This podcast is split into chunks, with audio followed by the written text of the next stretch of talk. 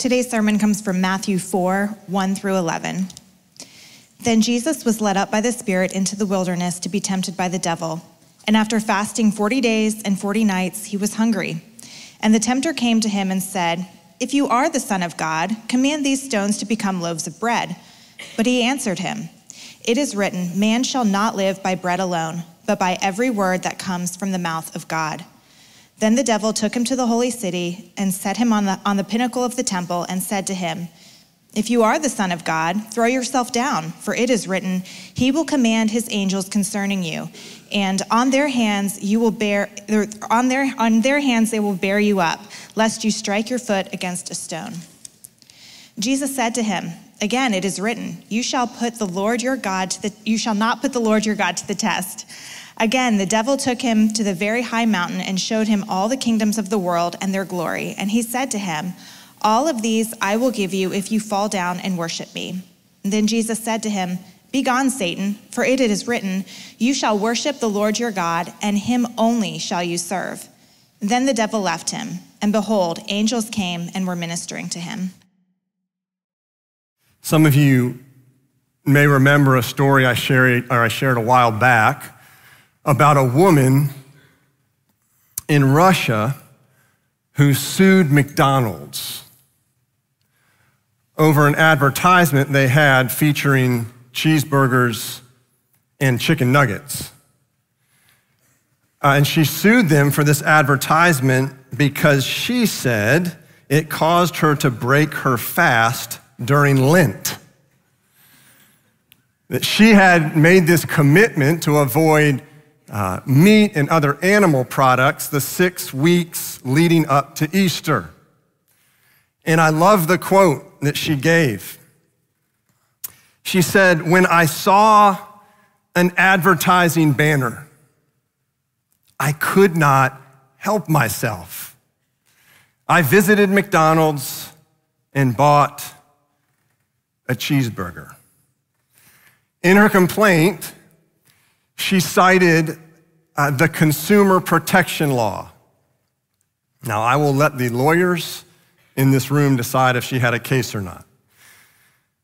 But columnist David Brooks says something very interesting in regards to temptation. He says this both reason and will are obviously important in making moral decisions and exercising self control.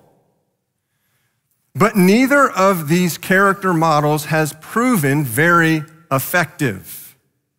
You can tell people not to eat the french fry. You can give pamphlets about the risks of obesity. You can deliver sermons urging them to exercise self control and not eat the fry. And in their non hungry state, most people will vow not to eat it. But when their hungry self arises, their well intentioned self fades and they eat the french fry. Most diets fail because the conscious forces of reason and will are simply not powerful enough to consistently subdue unconscious urges. So, if sheer willpower and reason are not ultimately effective in resisting temptation, then what is? What is your hope in the face of temptation? First, your hope is that Jesus was tempted like you are. His temptation was like yours in two ways.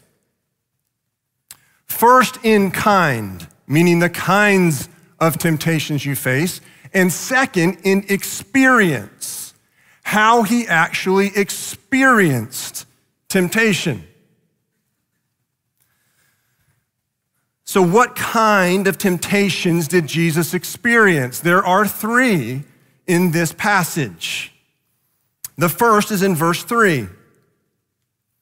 And the tempter came and said to him, If you are the Son of God, command these stones to become loaves of bread. Jesus had fasted for 40 days. He was hungry. And the devil came to him and tempted him to turn stones into bread, into food. Now, on the surface, you may say, What's the big deal? I mean, when the Israelites were in the wilderness between Egypt and the land God promised, they were hungry, and God gave them manna, which was food. Jesus is now in the wilderness. He's hungry. What's the big deal? He's God if he turns stone into bread to satisfy his hunger. You say, is this really a temptation? Satan's aim was to tempt Jesus to use his powers or his power for his own gratification to serve self rather than to serve others. In Jesus' three year earthly ministry, he used his power over and over to save others and not himself to save others, to not save himself, to not gratify himself, to not impress others. Even till the last moment when Jesus is hanging on the cross, he chose not to use his power to come down, even though the crowd was tempting him to do that. He refused to use his power for self. He used his power to serve you and me. And that's why we're here today and in Christ if you're trusting Jesus. The temptation here is not just to, to seek pleasure, to drink too much, to eat too much, to entertain too much, to vacation too much. No, it's much deeper. The temptation here is to use the authority, the resources, the gifts that God has given you to serve self rather than to serve others. Now, that's a temptation that hits home. That's a temptation you and I face every day. Right? The temptation to use your authority in the workplace, which God has given you, to advantage self and to disadvantage others. Or to use the authority over your children that God has given you to seek your own comfort rather than your child's good. Or the temptation to use your money, which God has given you, to build your own kingdom rather than to invest in His kingdom. Or the temptation to use your humor and intellect which God has given you to impress people rather than to bless people. Jesus was tempted just like you are. But there was a second temptation that Christ faced. Verses 5 and 6. Then the devil took him to the holy city and set him on the pinnacle of the temple and said to him, if you are the Son of God, throw yourself down, for it is written, He will command His angels concerning you. And on their hands they will bear you up, lest you strike your foot against a stone. Again, what's the temptation here? I mean, what's the big deal if Jesus trusts his Father to save him in a fall? Well, Jesus gives us a clue by his response in verse 7. He says, You shall not put the Lord your God to the test. Now, that's a quote from Deuteronomy chapter 6, verse 16.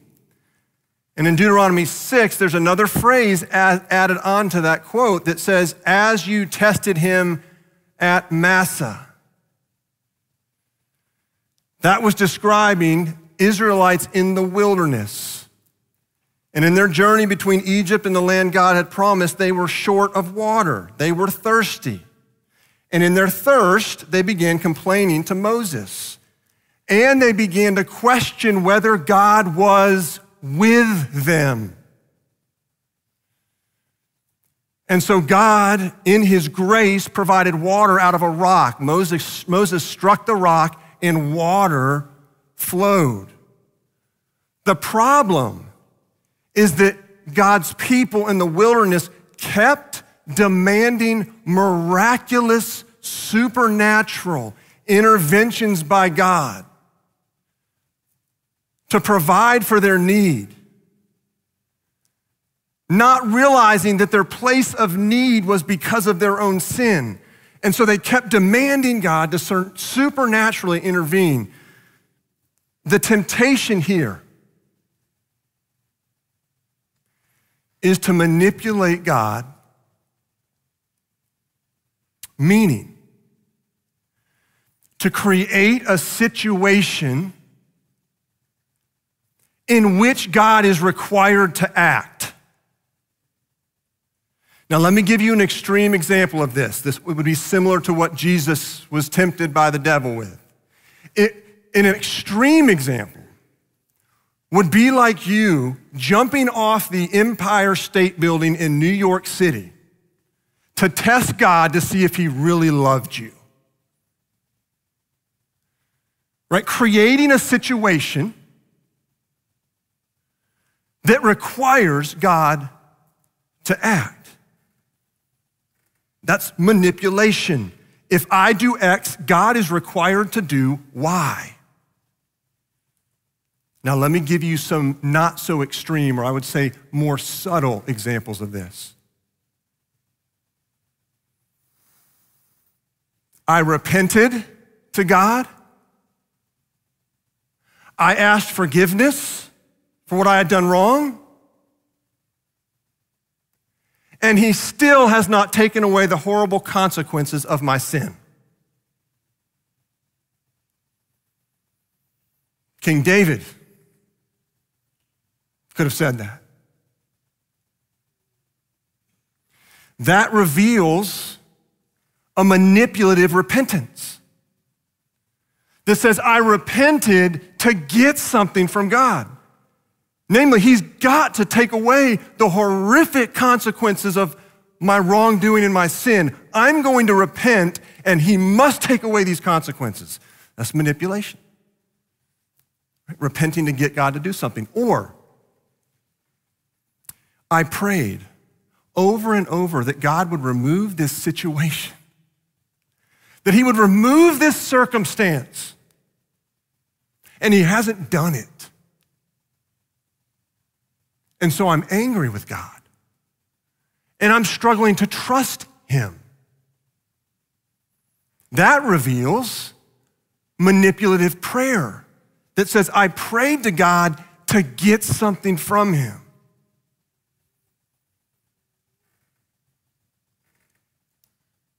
I said it last week, but the core of manipulation is playing God. And aren't each of us tempted every day, every hour of every day? Aren't we tempted to play God, to control our life, to control our circumstances? Jesus was tempted just like you are. And that brings us to his third temptation, verses 8 to 9. Again, the devil took him to a very high mountain and showed him all the kingdoms of the world and their glory. And he said to him, All these I will give to you if you fall down and worship me.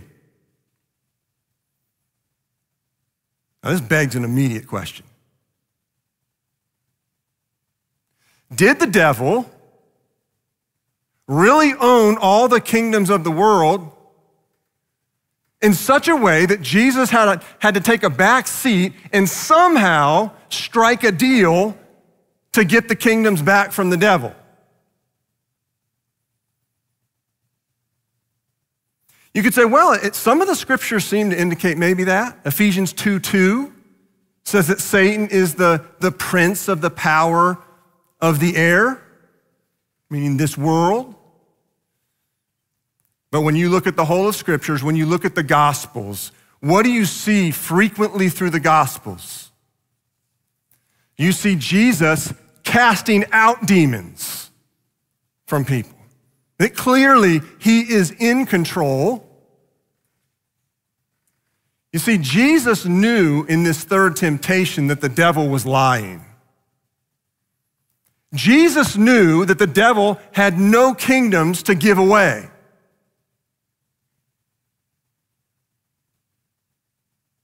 So you say, well, then what was the temptation? Was there really a temptation here?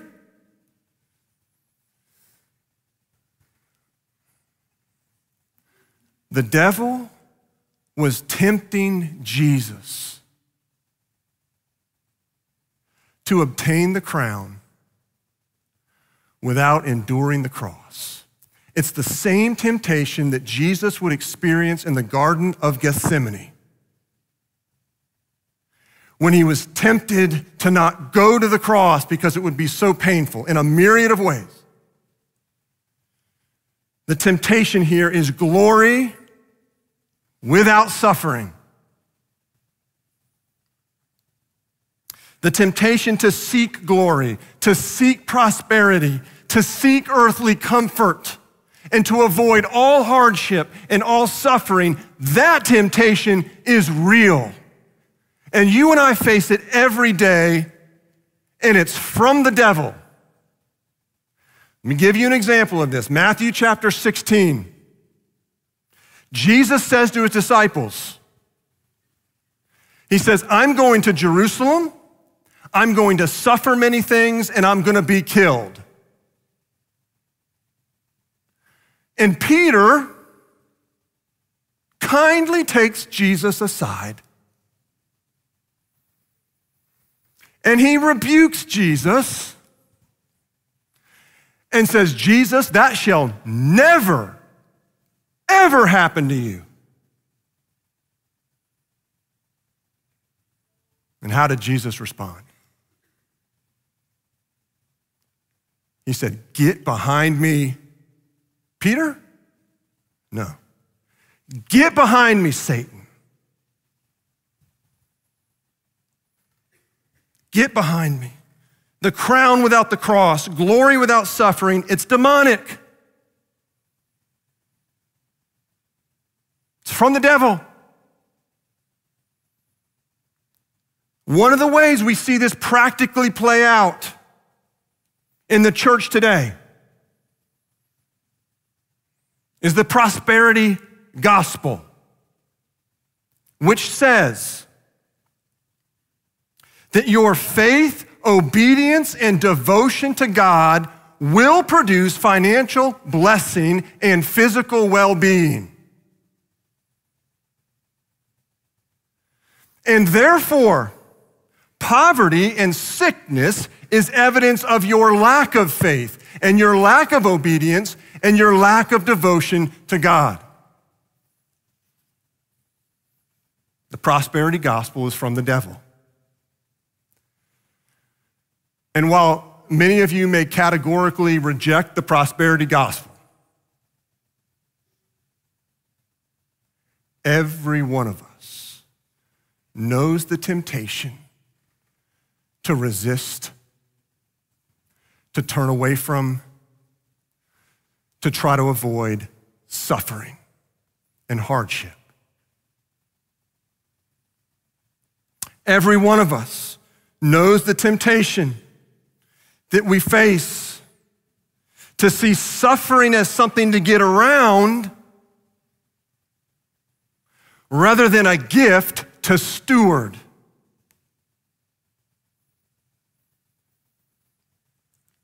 Jesus was tempted just like you are.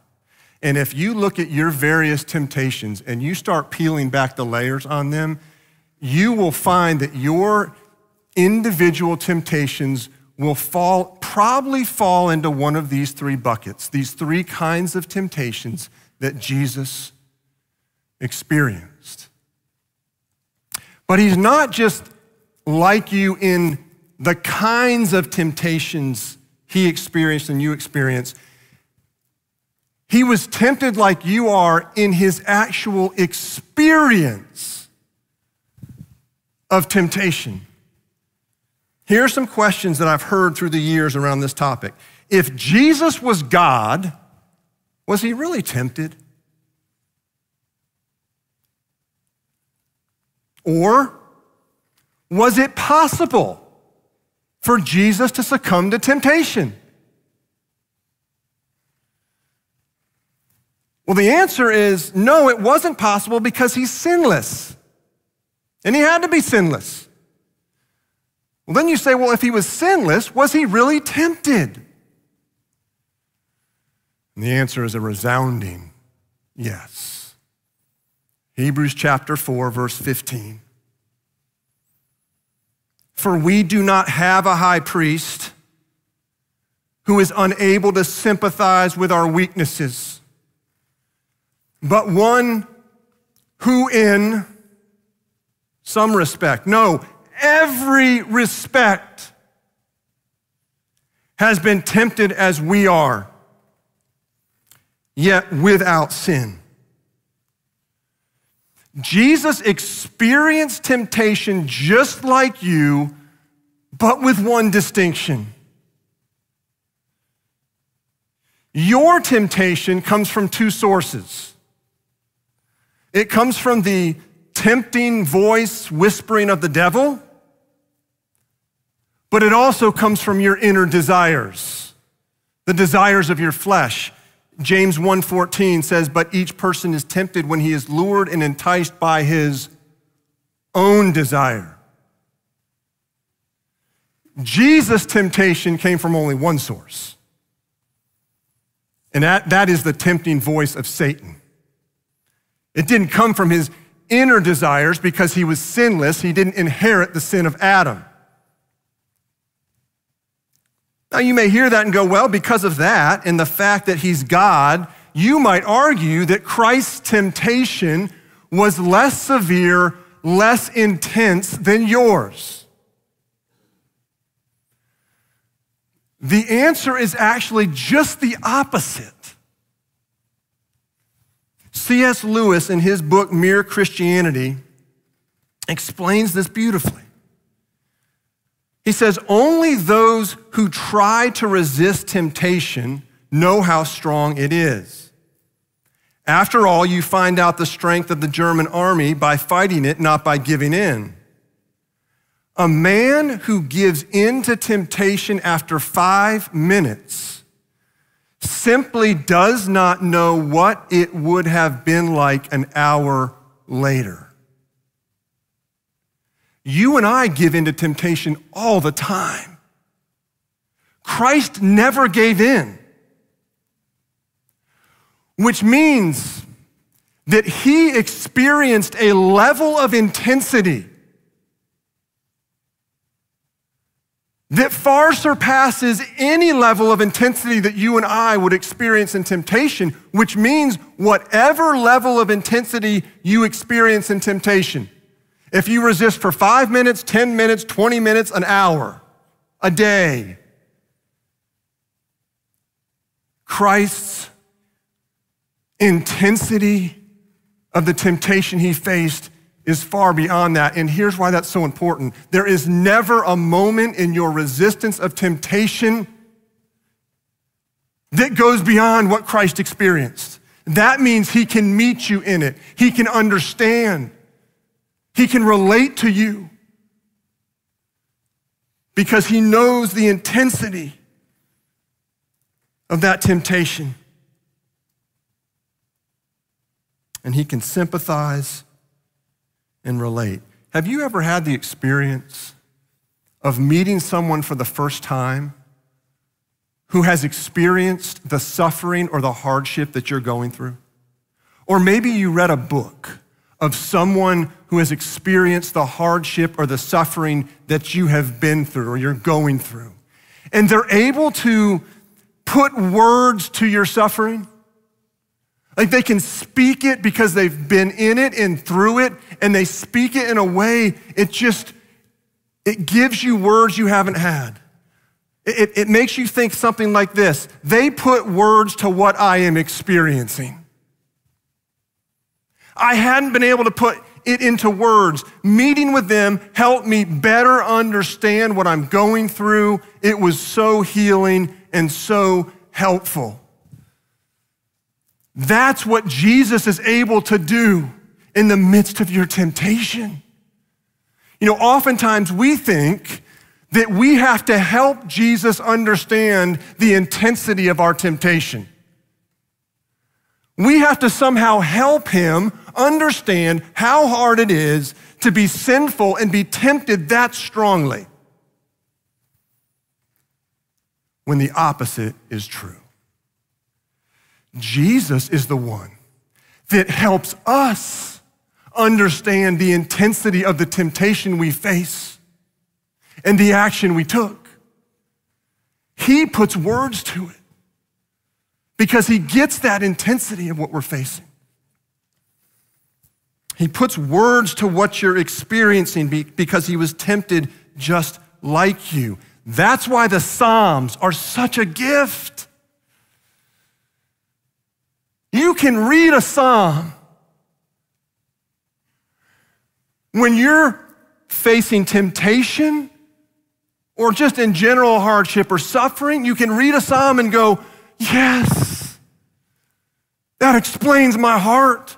Oh, those words give me words that I didn't even have. Because the Psalms are the songs of Jesus, ultimately. What is your hope in the face of temptation? It's that Jesus was tempted like you are.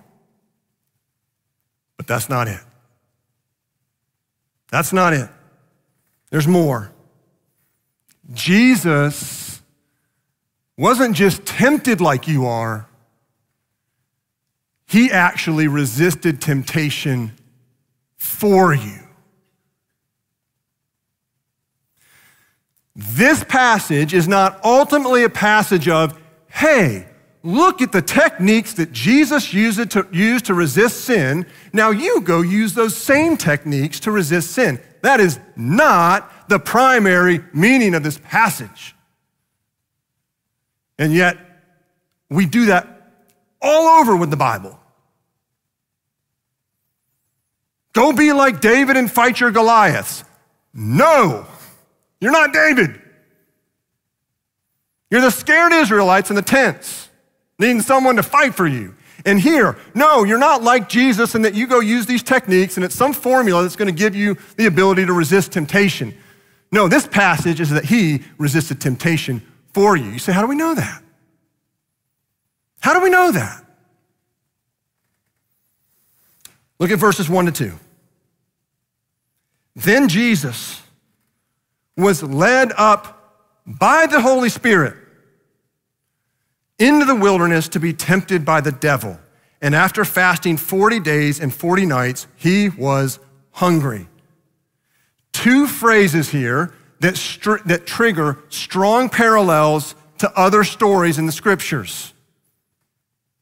Okay, the first is in verse 1 tempted by the devil. That brings us back to the first Adam in Genesis 3, who was tempted by the devil. And yet there's a, there's a difference between the first Adam's temptation and the second Adam, Jesus' temptation here. The first Adam was in a garden, not a desert. The first Adam had every tree of the garden for food, and he gave in. With desert stones mocking him in his hunger. The second Adam here, Jesus, resisted and conquered the devil. The second Adam was victorious in your place. In your place. Second phrase in verse 2 40 days and 40 nights. This represents Israel's 40 years in the wilderness between Egypt and the land God had promised. They spent 40 years in the wilderness. And during that time, they grumbled, they complained a lot, just like you and me. Don't ever read about the Israelites and go, wow, they were just a really complaining bunch. We are no different. We complain and grumble all the time. They grumbled, they complained, and they gave in to temptation all the time. In the Old Testament, Israel is called God's son. Israel, God's son, failed and gave in to temptation. Here we see God's son, Jesus, the true Israelite, resisting and conquering the devil. Jesus resisted temptation and conquered for you so that when you place your faith in Jesus Christ, he gives you a perfect obedience that has never given in to temptation. And that's by faith. Now, I said this is not primarily a passage about the tips and techniques that Jesus used, and so you go do the same. That is true. But I will say this that the way Jesus responds to temptation here the way that he resists, uh, resists it teaches you how God strengthens you in the midst of your temptation. How did Jesus resist temptation? How did he respond to it? Well, I want you to know, first of all, according to verse 1, that Jesus was led up by the Spirit into the wilderness to be tempted by the devil. Just like God's son Israel in the Old Testament was led into the wilderness by the Spirit, pillar of fire during the at night, pillar of cloud by day, led by the Spirit into the wilderness to be tempted by the devil. Also note here that after each temptation, Jesus quotes Old Testament scripture. And the three scriptures that he quotes after each temptation come from Deuteronomy chapters 6 to 8, which chronicles Israel's testing in the wilderness. When they were tested and tried and tempted in the wilderness. So let's look at one of Jesus' responses. It's the first temptation, verse 4. This is a, a, quote from Deuteronomy chapter 8, verses 2 to 3. Listen. And you shall remember the whole way that the Lord your God has led you these 40 years in the wilderness, that he might humble you, testing you to know what was in your heart, whether you would keep his commandments or not. And he humbled you and let you hunger.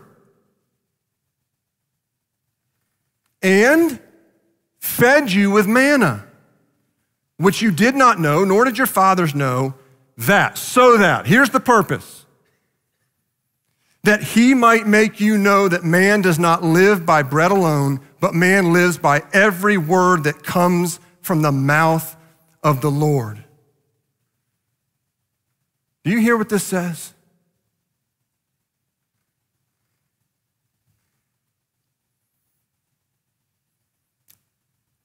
God, let them hunger so that they would be tempted. And then at times, he fed them with manna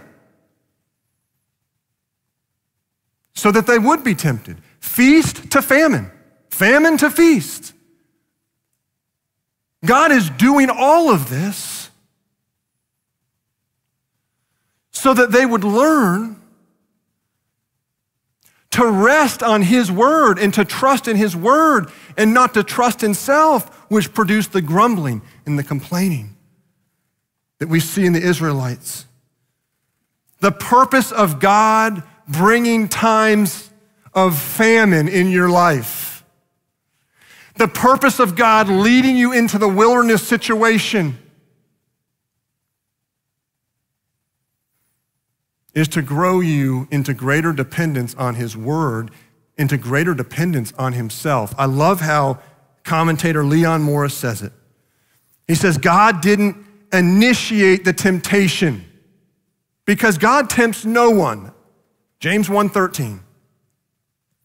But God can use the efforts of evil people and even Satan himself to set forward his purposes.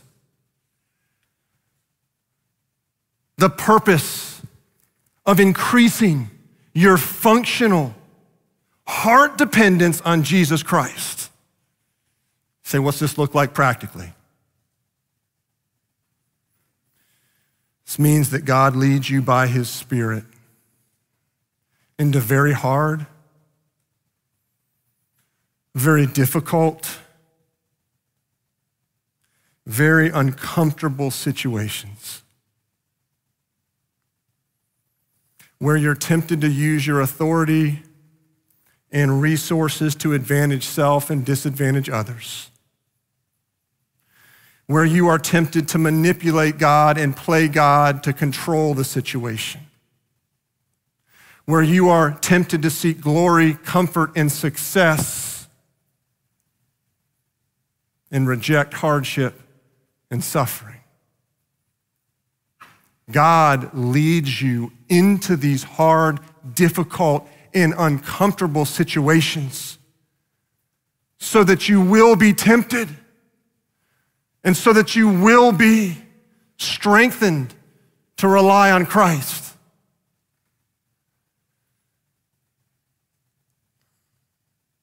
Temptation is not a sign of failure.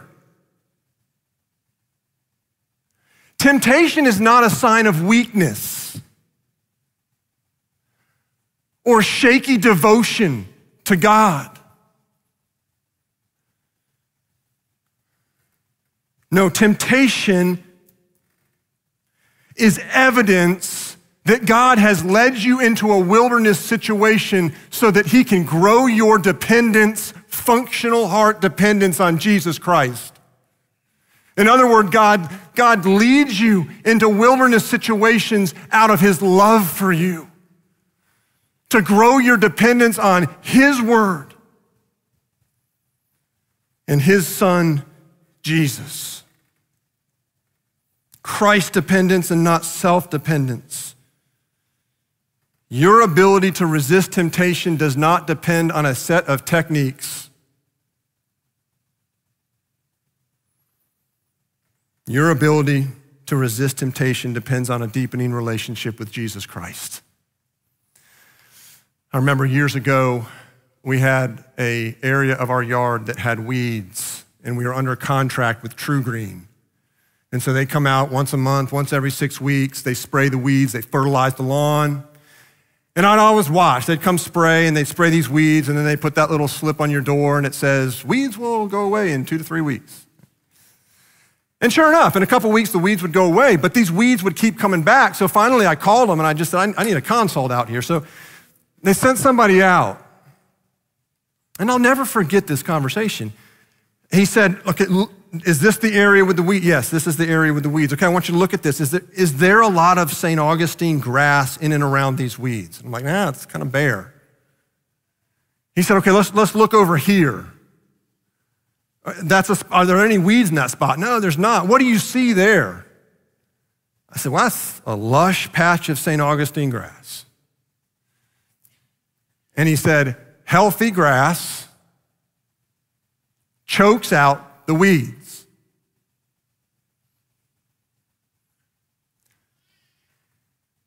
Resisting temptation is less about pulling weeds as it is about healthy grass. Pulling weeds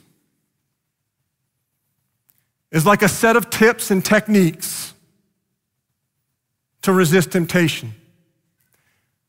Healthy grass is like a deepening relationship with Jesus Christ.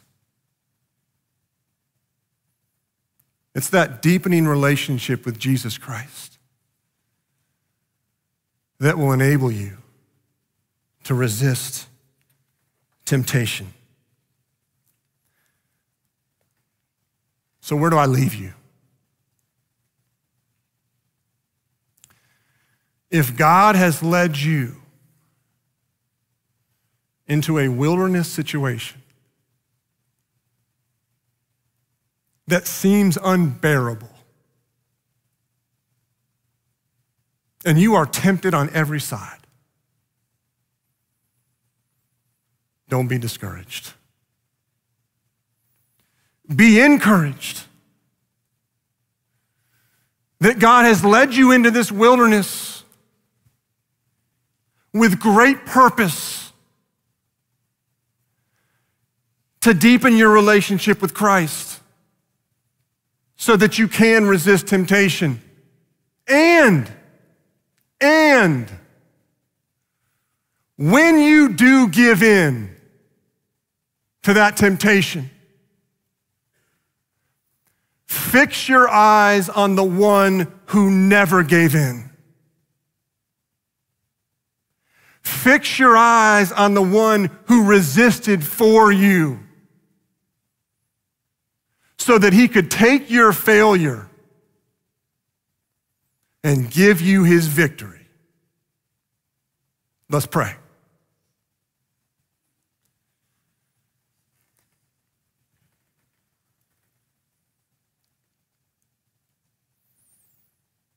Father, there's a couple of things that are absolutely common to the human condition.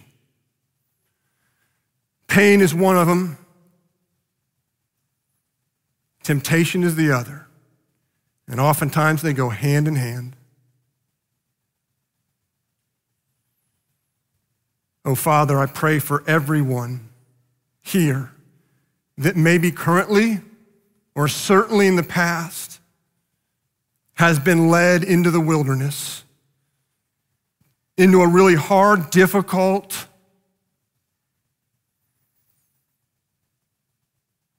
uncomfortable situation. That, Father, you would encourage them and remind them that you, by your Spirit, have led them into this situation and not to crush them. But to grow Christ dependence, not self dependence. Jesus, thank you for the hope that you give us in the face of temptation, that you resisted for us, and that by faith we have your perfect record of resistance. And may that grow the healthy grass of dependence on you, love for you, gratitude for you, that our thoughts and our hearts would be fixed on you. And that in that place we would find the strength to resist temptation. Father, I love what we sang earlier. Christ holds us fast. The Christian life is not ultimately about us holding fast to Christ. It is Christ holding us fast. Father, would you, would you work that truth deep into our hearts in such a way that now we respond by singing joyfully right in the middle of the desert, in the middle of the wilderness where maybe we're hungry and thirsty. And may we sing and find our sustenance from you and you alone. We pray this all in Jesus' name and for his sake.